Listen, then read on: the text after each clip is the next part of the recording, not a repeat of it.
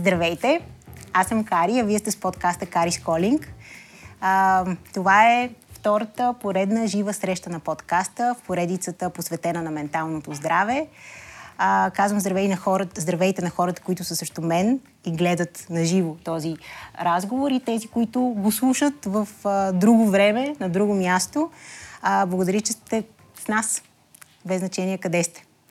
Много съм щастлива, че а, днес ще разговарям с Милена Манова, човекът с който всъщност започнахме тази поредица заедно и че тя отново ще бъде мой гост в такава, мисля, важна и интересна тема, а именно темата за изневярата. А, но преди да започнем, нека кажем само, че Милена не е просто гост в моя подкаст. Милена е а, психотерапевт с дългогодишен опит. Тя е председател на Българската асоциация по транзакционен анализ. Също така е лектор и не на последно място автор на книги. Милена, добре дошла. Благодаря, Кари. Приятно ми е много, че отново сме заедно. Как се чувстваш така, когато срещу нас има хора? Прекрасно се чувствам. Прекрасни са хората. Наистина съм възхитена от тази аудитория. Днес ще говорим за нещо много интересно, нещо, което вълнува абсолютно всеки, който обича и който е обичан. Именно изневярата. Тема, която много често е някакси под сянката на голямо табу. Тема, за която или не се говори, или автоматично е негативна. Важно ли е обаче да погледнем от друг ъгъл на тази тема? Да някакси да разширим кръгозора си за нея, според теб? Разбира се, че е важно, защото освен много табута и осъдителност, тази тема трябва и да бъде изведена на светло и да се говори за нея от различни гледни точки. Още повече, че относно изневярата няма един наратив от двама души, които участват в една и съща история. Винаги е различна и винаги има смесени чувства, както вълнение, така и болка, така и страдание, така и утвърдителни убеждения, свързани с отричане. Така че на мен ми се иска тук да говоря като, като психотерапевт. Не е еднозначна темата. Зависи кой е участващия вътре в тематиката по-активно и кой е този, който е подложен на, на повече страдание. Аз мисля, че и двете страни всъщност са подложени на страдание. И този, който е замесен в... Всъщност да, и двете страни са замесени под някаква форма. Да. Но добре да започнем от, може би, най-ключовия въпрос. Защо изневеряваме? Нали, това е един въпрос, който има, според мен, много вратички и отговори. Знаеш ли, погледнах, че съм правила тази тема на една конференция 2000-та година. А, значи преди 20 и няколко години. А, и, и, и там съм дала на представителна извадка от хора а, идеи, въпросник. Не си спомням обаче какъв, защото само резултатите съм изнесла от него. Защо изневеряват мъжете, защо изневеряват жените и кои са най-предпочитаните по ранг качества на мъжете и на жените. И се оказва, че има различни предпочитания. Първо за жените ще говоря и за мъжете, и след това ще кажа защо. А, мъжете, първото качество, което предпочитат при жената е, можеш ли да се досетиш, не знам, но е вярност. И аз бях в шок. Каква е, каква е тая вярност? Изведнъж гледаш една жена и това е първото аранжирано качество. И забележи сега кои са вторите. Второто е атрактивност, Третото е сексуалност. И аз си казах, е как сексуалност и вярност се вързват в едно. Е, сексапил, сексуалност и вярност бяха във водещата триада на предпочитаните качества на мъжете към жените. Докато жените предпочитаха надежден партньор.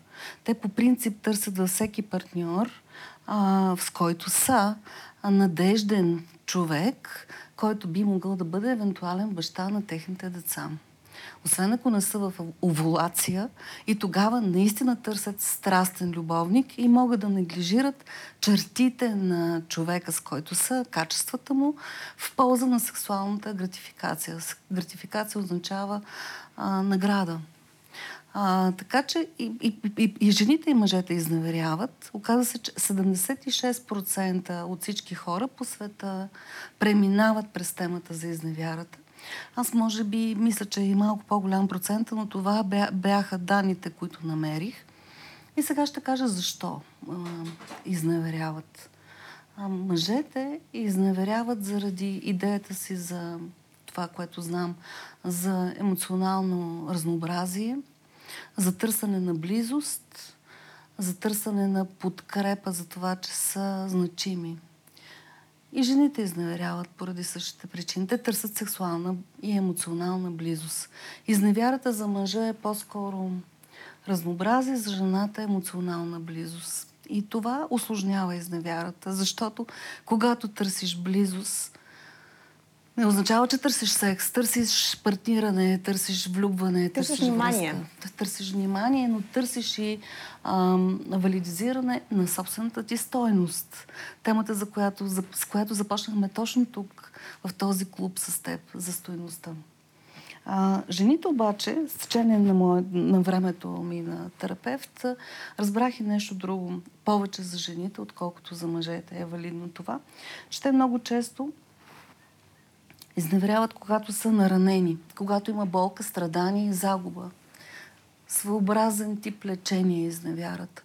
Да си докажат, че пак струват. Обикновено изневярата се случва аз говорих в други епизоди за това. Не се случва през целия ни живот. Има интензивен период на вероятност това да се случи това е кризата ни на средната възраст. Говорили сме с тебе между 38 и 42-3 години при жените тази криза, 30, 40-50 години при мъжете. Тогава имаме търсене на нещо различно имаме желание да докажем себе си, да си, да си рестартираме живота. Нуждата да докажем, че все още сме сексуален обект в очите на, на мъжете, ние като жени. Но много е валидно това, което ти казах. Около болката можеш да завъртиш женската изневяра и ще видиш... Само женската или... Като... Женската женската. При мъжете е свързано с кризата на средната възраст много често. Това са най-честите случаи в моята практика. Да. В тази възраст се среща. То, тоест, разбира се, тя може да се срещне и отвъд. Защото може да се срещне, разбира се. Но може да, кажем, да бъде... стойностите или на хората, които го правят. Възрастта е общо взето тази. Но можеш да изневеряваш, разбира се, и във всяка друга възраст. Като интерес към другия партньор, желание за сексуално натрупване, като ролеви модел, на който си бил свидетел, в твоето семейство също доста често. Може да са качества на твоята личност. Нарцисизъм, нарцисизъм например, означава, че склонни са да употребяват хората като обекти. А, може, да, може да бъде наистина модел, може да бъде желание наистина за близост. А може ли, защото някак си имам чувство, че понякога изневярата, сега не говоря от личен опит, не го казвам само, защото сме тук, нали, защото някакви хора може да ме джуджат. Не, по-скоро си мисля, че изневярата не може ли да бъде приета и като някакво лично а, някакво лично търсене. Тоест, тя хем да няма общо с, от една страна да няма общо с връзката, т.е. ти да имаш нужда нещо в себе си, да преоткриеш, да промениш, да се видиш друга светлина. И друга такава, която може несъзнателно пък да бъде и атака срещу връзката и да, всъщност да ти... Саботаж, съживяване да. на връзката, може да бъде отмъщение, може да бъде реванш във връзката, но това не е толкова често срещано. Защото един такъв реванш имаме преди всичко в нашата фантазия. А, оказва се, че още Марсел Пруст е казал, че любовта се изгражда от фантазията, не от другия човек. И в предния подкаст говорихме, че когато сме в партньорство, имаме двама души едновременно. Единият е фантазийният ни образ, представата ни за партньора, такъв какъвто искаме да бъде, такъв какъвто е. Другият е реалният партньор. Фантазията ни за изневяра е много често срещана, да не кажа 100% срещана. И това не може да се нарече изневяра. Защото фантазираш в главата си, имаш образи, имаш а, дигитална обремененост. Има едно понятие наречено емоционална изневяра. Тази емоционална афера много се, се чудим все още ние, терапевтите. Не може да се категоризира съвсем ясно афера ли е наистина или не е. Тоест, ако няма секс. Ако няма секс. За да има изневяра, се смята, че трябва да има три основни компонента. Единият е да бъде тайно да бъде има потайност. Да не се знае твърде много, да не се афишира, да бъде моето тайно интимно поле, в което да се чувствам разбран, прият и обичан. Жените много искат да накарат мъжете да се чувстват разбрани, прияти, обичани и ценени. А, и често им дават такъв тип знаци на признание. В главата на жените съществува една иллюзия, че те са единствената жена, най-добрата за този мъж, която ще им покаже какво значи любов. Разбира се, това е иллюзия. Няма нищо общо с реалността. А, второто, втория компонент на изневярата е да има секс, сексуалност, да има а, афера, наистина. А, секс и сексуалност всъщност не са идентични понятия. Да има секс. А, и третото е да има емоционална ангажираност. Тоест, флиртът, целувката, а, как да кажа, общуването с някой. А, са предпоставки. Са предпоставки, но не се водят изневяра. Mm. Защото има че много хора, според мен, го приемат. Приемат и, а, да кажем, по-ревнивите хора, приемат и един поглед. Да, да, да. А, значи, води се изневяра, ако кара другия партньор да страда. А той страда по свои собствени причини, свързани с възприятието му за реалността, с, за света, за партньорството. А, ако има такова страдание реално, може да бъде изневяра, но не е фактическа изневяра. Фактическата изневяра е интимната изневяра в която може и фантазията, нали, емоционалното обвързване е точно такова, в което ти фантазираш за интимност и си на ръба на това. Да, свързани са. Ам, както каза ти, всички изневеряваме, без значение дали сме мъже, дали сме жени. Това не, за да... не бих могла да, да кажа всички. По-скоро казвам, и двата пола изневеряват реципрочно. Тоест... Жените вече имат а, това благоволение да изневеряват, докато в преди в патриархата не беше така. Но защо е така? Защото, дай си сметка, само допреди, може би, сега сме 2023 година, във времето, в което 80-те години а, ние търсихме в един партньор а, ключовите роли, за да, се, за да ни бъде той партньор. Ключовите му характеристики на партньорство. И това включваше пак така надежност, евентуално добър баща на децата ни. Включваше приятелство, включваше една, един един, един, една надежда, че този човек може да ни бъде верен, интимен, сакрален, да предизвиква любопитството ни. Тоест искахме от един човек, независимо мъж или жена, да притежава цялата ролева включеност, от която имаме нужда. Само, че брака е стабилен економически съюз, който предполага деца и економическа свързаност, но не е афективна свързаност. Сега търсиме в брака не просто любов, Търсим и секс, търсим и вярност, търсим и разнообразие. И как това да стане в един дълъг брак? Ами Лена, защо изобщо се женим, ако можем... Смисъл, защо изневеряваме и ги се женим, при положение, че можем да се разведем вече? Какво ни кара да продължаваме? Искам да кажа, че ако преди във времето хората много рядко са се развеждали, това не е бил казус, ти търпиш, седиш в една връзка, въпреки всички неща, докато сега можеш директно да се ожени за кратко време, след което и така, и така, и така. И хората въпреки това продължават. Не е ли странно, нали парадоксално това? На какво е альтернативата? Ами, де да знам, може би, ако имаш тази свобода да не си вече в брачен. Първо, че някак си сега хората си живеят на, брач, нали, на брачни начала без да, да го има този брак mm-hmm. и това им дава някаква свобода. От друга страна пък сега можеш, ако толкова се влюбиш в някой или видиш някой друг, както се казва, да сложиш край на това и да... И обаче, въпреки това, де да знам, според мен хората не изневеряват по-малко. Не, че си вода статистика, не, не но според мен, ако извадим една статистика, няма да бъде много по-различна. Но, нали? но мога да ти кажа, понеже съм чела и, и живо ме интересува тази тема, тя е в основата на нашата работа. А, кое, какъв, е, какъв е предпочитания вариант? Кой е по-здравия съюз, фиктивно обаче здрав, е брачния съюз, защото там има Сигурност. съглашателство, има иллюзия за сигурност, да иллюзия. Има регламент. Докато двойките, които живеят в партньорство, така наречения конкубинат или партнира, партнира на семейни начала, са хора, които си оставят една вратичка за евентуална друга по-добра връзка. И често се оказва, че хората се разделят не защото са толкова нещастни, а с опцията да бъдат малко по-щастливи, отколкото са сега. Има едно търсене, не знам, вие ще го потвърдите това, като а, едно търсене на, на, на момента и да не изпусна момента. Аз постоянно, в смисъл не говоря в тази тема, но постоянно търся да не изпусна момента в живота да, си. Да не изпусна момента е също една вероятност за изневяра. Милена, прави ли ти изневярата лош човек? Не, не, няма, като говорим за изневяра, няма да слагаме морални категории. Защото ще, ще, ще стане много силен сблъсъка в нас, ценностния сблъсък в нас. Тук по-скоро не ми се иска да, да ги поляризираме а, моралната категория, а да говорим за това какво е наистина, как е, защо е и какво се случва наистина. В изневярата участват привидно двама, но на практика участва цялата мрежа от взаимоотношения на тези хора. Участва цялата семейна система.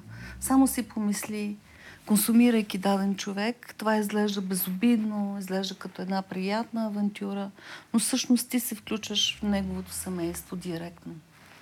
И все повече се изисква от човека, с който изневеряваш. За да не изневеряваш, за да изневеряваш, да кажем, евентуално по-добре, това обаче е просто хипотеза, е добре да няма емоционално обвързване, ако може, и да знаеш за какво си с този човек, да, че си само за секс. Но това при жените е почти невъзможно, защото имат съвест, имат морални категории, искат да бъдат обичани, искат да получават знаци на признание от другия човек.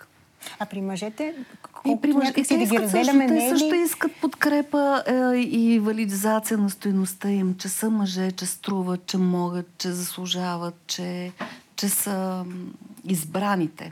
И верността е всъщност едно желание за изключителност и желание за, за лоялност.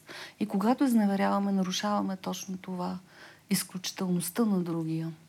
А, и изневярата е просто усещането на, на другия а, за отхвърляне, за унижение, за... Коя е първата дума, която ти хрумва, когато говорим за изневяра? За изневяра ли? Първата, която срам. А втората? Предателство. Нали? А на вас коя е? Нали? Предателство. Нали? Само с lip speaking. Чегувам се. И предателството е това, което и аз чувам. И то предателство изглежда нали, силна дума като семантика, като конотация. Но тя съдържа цялото отношение, цялото унижение, цялото отхвърляне, което получава а, партньора ни, на който се изневеряваме. На практика аз не говоря за предателство, като го чуя, знам, че има много силно желание за справедливост и за реванш после. А според теб хората, които са от другата страна, тези, на които е, им е било изневер, изневер, изневерявано, а, те страдат повече от а, факта, че техният партньор има, е имал сексуална близост с, с друг човек или факта, че тази, а, това обещание, в кавички слагам тук, за, за ексклюзивност, за уникалност, mm-hmm. както казваш, ти е нарушено. И от двете страдат. Страданието и при двамата е много голям. Сега ще кажа нещо, което със сигурност знам. При изневярата е а, метафората за изневяра, най-точната метафора, която мога да ти дам, е метафората за айсберга. На повърхността изглежда едно удоволствие, което да си позволя. Когато има изневяра, имаме позволението да сме с друг човек в главата ни. Ще кажа нещо важно. Много рядко другия партньор е основанието за изневяра. Могат да бъдат дефицити във връзката, но ние сме отговорни за връзката. Ние самите имаме емоционални потребности. Но как можеш да дефинираш либидото, желанието, секса, любовта? Не можеш да ги сложиш в една окова, нали? На повърхността е удоволствието а, и сексуалното възнаграждение. От там нататък обаче са преди всичко проекциите, фантазията за този човек. Много по-малко е реал, реалното сексуално удоволствие, удовлетворение, отколкото фантазиите. И следва болка, огромна болка. Аз сравнявам, имам още една метафора и за изневярата, тя е моя. Сравняваме с а, а, програма на пералня. Защо? Защото... И коя програма? Да, сега ще ти кажа. Влизаш в пералнята и си казваш, пускам само малко пред пране да се повъртя тук лекичко. И тайно, никой да не разбере. И сега веднага след това излизам и продължавам живота си. Да, обаче започва емоционалната ангажираност, отношението, какво ли се случва, добре ли беше, желанието да получа признанието от другия човек. И така става свързаност. И ти влизаш вече в истинската програма на не просто пред пране, на истинското пране и се въртиш там. И си казваш, мога да го контролирам. Но се оказва, че не можеш. А, и си казваш, време е вече да сляза. Само, че има центрофуга. И центрофугата така здраво те завърта, че самата раздяла а, с другия човек, с евентуалния друг партньор, трае минимум една година. Минимум. От идеята за разделям се и няма повече, до истинския край, това е една амплитуда от болка, страдание, проекция, много малко удоволствие и а, невъзможност да бъда наистина там, където съм. Всъщност, излиза, че изневярата не е желателна. Тоест, ние имаме една огромна иллюзия, влизайки в Имаме подобна огромна роля. иллюзия. Да, за съжаление, да, така. Или за щастие, не знам, ако може да кажа. Това сравнение, което даде много ми заприлича на това малко да се закачи за дрога. За наркотици. Да, не е ли е нещо такова? Смисъл ти се качваш за малко, защото е забавно и готино, обаче след това не можеш да слезеш. Не можеш да слезеш, защото има реални хормони. Окситоцин, допамин и серотонин. Окситоцин, окситоцина се отделя, когато имаш физически допир с другия човек. А това е зависимостта. Желанието отново отново да се осъществи това Милен, сливане. Милена, задължително ли е във връзката си да си нямал тези неща, да си нямал тези хормони, да си нещо да се е случило? Искам да кажа, възможно ли е да си щастлива връзката си и все пак да изневеряваш или да имаш желание? Разбира се, че е възможно. Това е просто... Не, с това започнахме. Че това може да е търсене за другост. Може да е фантазията за още нещо, което да не пропусна в този живот. Може да е лекуване на болката. Може да е желанието да покажа, че все още имам сексуално атрактивно излъчване и някой го забелязва. Така че другия човек, партньора, често остава на заден фон. Не, не е задължително да не го обичаме, не е задължително да го мразим или той да бъде виновник. Макар че често това са едни лъжливи основания за изневяра. А, защо, защото когато има изневяра, има и симптом на връзката, свързан с връзката, че нещо се случва и то трябва да се промени. По-интересният момент е как може да продължим след изневяра за мен. Мога ли само един... А, имам няколко... Още два. Дай ми малко въпроси имам за това. А, защото ми е интересно кога... А, да кажем, че успееш да слезеш от тая центров. В смисъл, направо си напред прането и почти нищо не се е случило. Искам да кажа, кога се превръща в афера, кога се превръща в, нещо, което е повече. Когато имаш желанието да получиш повече от същото, става афера. А във връзките ни, защото, да, както каза ти, в, при мъжете и жените и спрямо кризата на възрастта, в която се намираме, житейската криза, за които... Много хубав епизод ни е за житейските кризи, хората. С- въпреки това, а, наистина, според мен, хората и отвъд това си, си, го правят и го практикуват и изневеряват. Има ли някакво правило? Кога се случва? На втората година, на петата година? Кога, кога се случва това? Кога някак си е по-възможно да се случи според теб и според твоята практика? Въпреки, че това отново е малко така, може би не може да бъде съвсем точно казано, но Не мога да го дефинирам тук а, съвсем ясно, защото в главата ми се кръстосват разли, различни Примери, случаи и чисто статистически не съм правила такива наблюдения. Кога? Но се случва. Нали, това е по-интересното, че се случва. Почти няма незащитена двойка. Знаеш, когато бях по-малка, когато бях тинейджърка, първи трепети, гаджета и така нататък, а, си представих, че това, това не съществува за... Да, има някакви mm. хора, които го правят, но това не съществува. Имах една много такава, поне брутална приятелка, но тя всеки път беше много такава ми казваше някакви неща и аз много се плаших от думите и тя каза, ти луда ли си?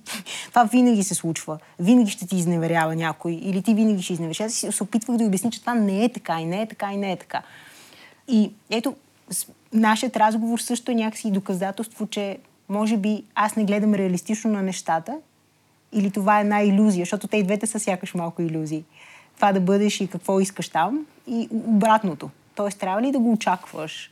Или... Ако ти се случва на теб, го приемаш като по-невинен факт, отколкото ако се случва с партньора ти с някой друг човек.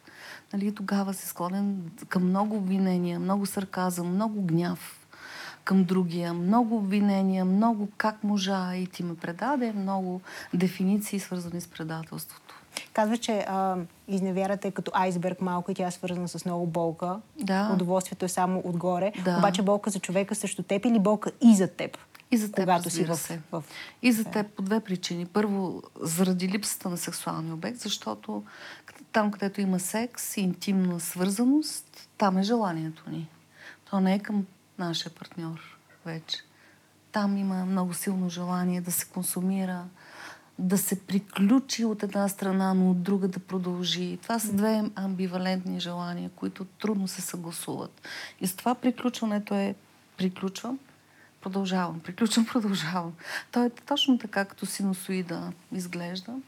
До момента, в който наделеят външни обстоятелства съвсем неочаквани, в които наистина се приключва. Хората, които изневеряват, рядко напускат семейните си партньорства рядко ги напускат. Независимо от това какви качества има любимият друг. Защо? А, защото е удобно.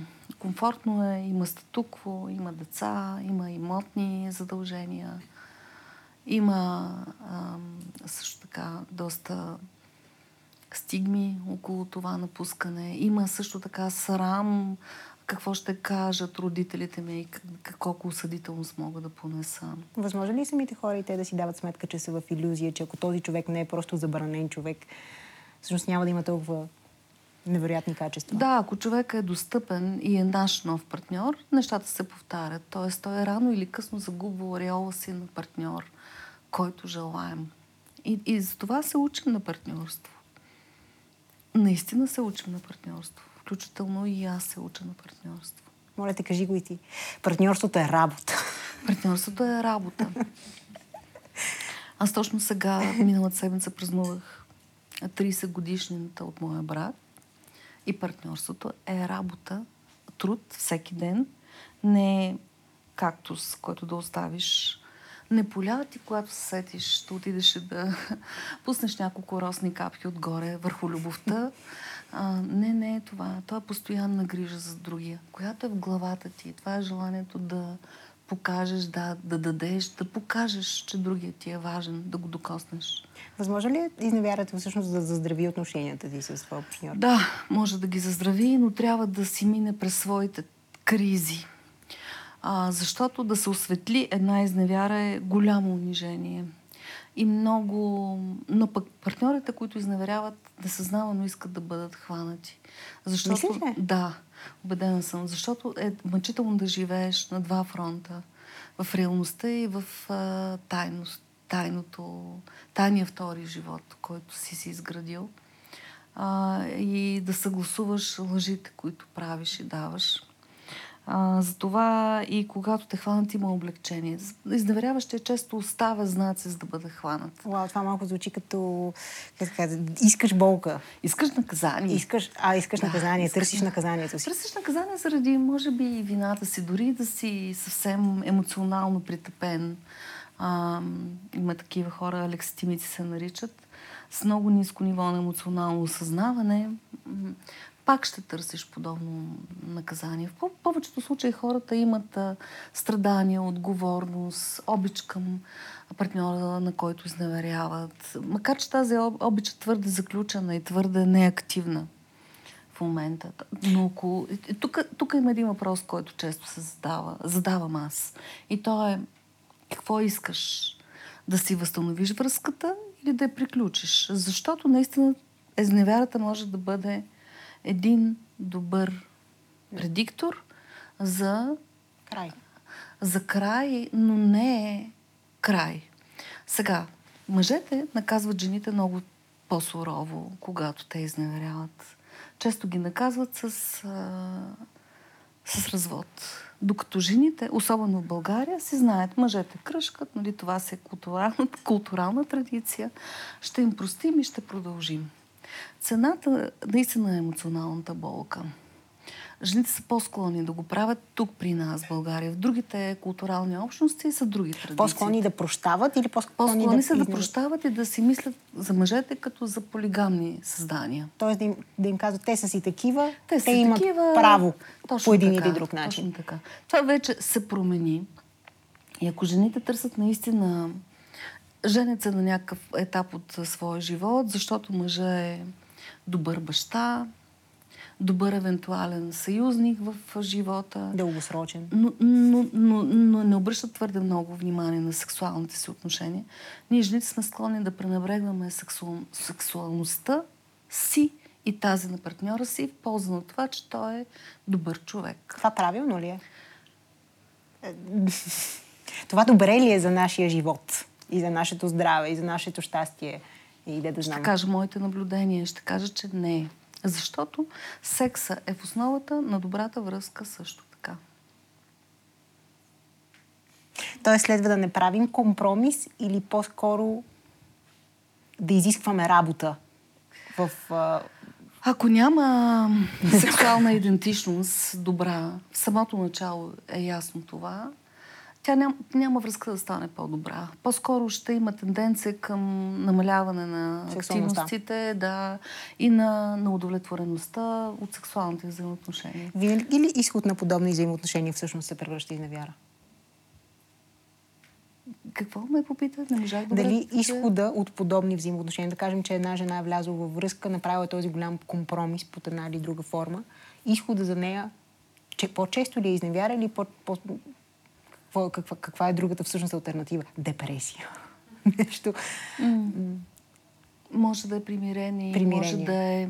А, така са нещата с повечето хора. Примирение звучи много страшно. Ами да, защото жените комуникират с други жени. Нали? Сме си говорили, че а, жените, а, социалното лепило на отношенията е комуникацията, бърборенето, прекарването на време.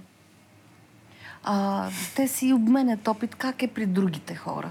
Много е, много е различно на какъв етап се изневерява.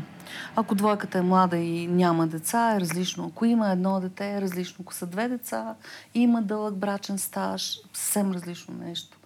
Просто трябва да си дадем сметка какво в нас ни задвижва, от какво имаме нужда, можем ли да го получим от нашия партньор или не. Защото либидото не може да бъде канализирано. На много, двама души, които са подхож... си подхождат и привидно са а, добра брачна двойка, м- могат някакъв етап да се разминат точно в а, а, сексуалната си активност и в а, сексуалната си енергия. И аз не знам дали това трябва да се осъжда. Защото другото пак е страдание. Наистина не мога да ти отговоря а, адекватно и еднозначно. Тоест, по-скоро ти преценяваш кое за теб е по-малкото зло, нещо такова. Преценяваш какви са твоите потребности, колко може, какво можеш да направиш, как можеш да ги удовлетвориш.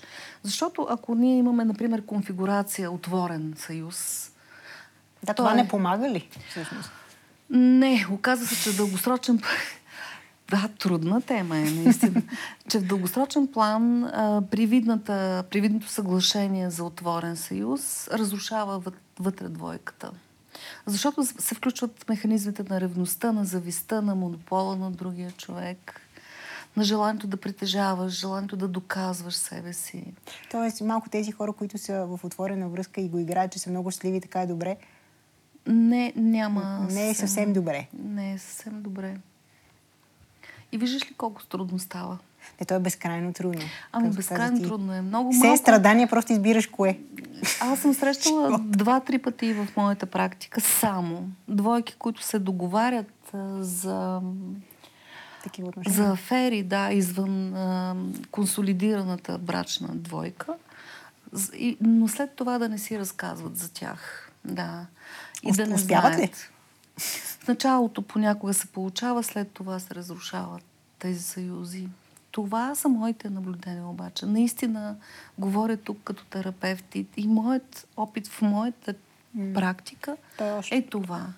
В практиката на другите ми колеги може да е различно.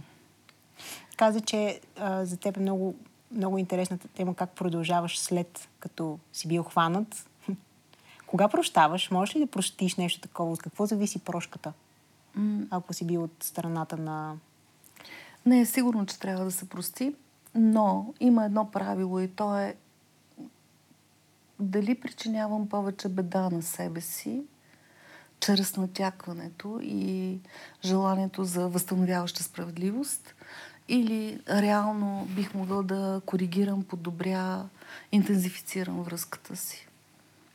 Ако аз, стоейки в това натрапчево безсилие, вътрешно мърморейки как можа на другия, го лишавам от любовта си, оттеглям се от любовта си към него, наказвам го, защото ние жените правим така.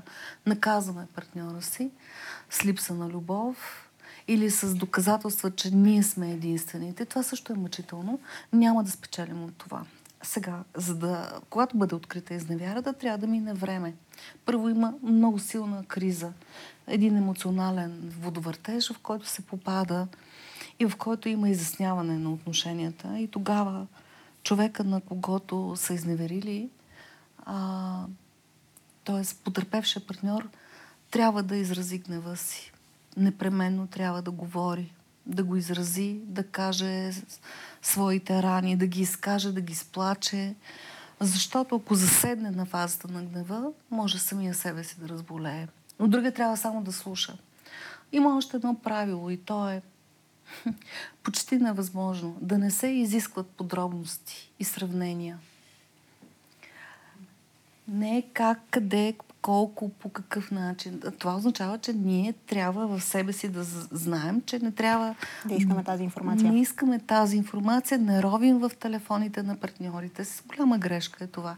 В имейлите му не си казваме всичко. В партньорството не си казваме всичко. Тоест... Имаме си тайни пространства в главата, които са наши. Не е задължително да разкриваме всичко. Защото това също е нараняващо и трябва да видим каква е цената, която плащаме. Разбира се, ще мине тая турбуленция, минава за около година. Година-две понякога, в която пак има един реванш, свързан с сексуално наказание, отдръпване. Ако е жена, има економическо наказание от страна на мъжете.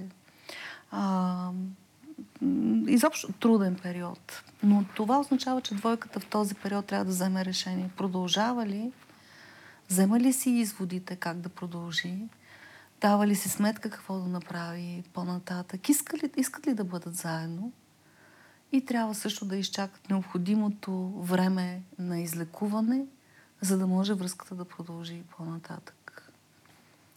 Това също се среща. Тоест, те трябва да осъзнаят, ако преценят, че ще бъдат в тези отношения, че това е процес. Точно така. Трябва да извървят този път да. който или ще ги сплоти повече, или ще ги да. приключи и като двойка. Точно с това работим ние. Имах още един въпрос и си го забравих. Виждам си същеменно мислени лица. Натъжаваща ли е тази? Не, тема? изобщо не е натъжаваща. В смисъл, мисля, че това е реалистична тема и може би е хубаво да си дадем сметка за нея, защото то е малко като със смъртта. Случва се. И ще се случи.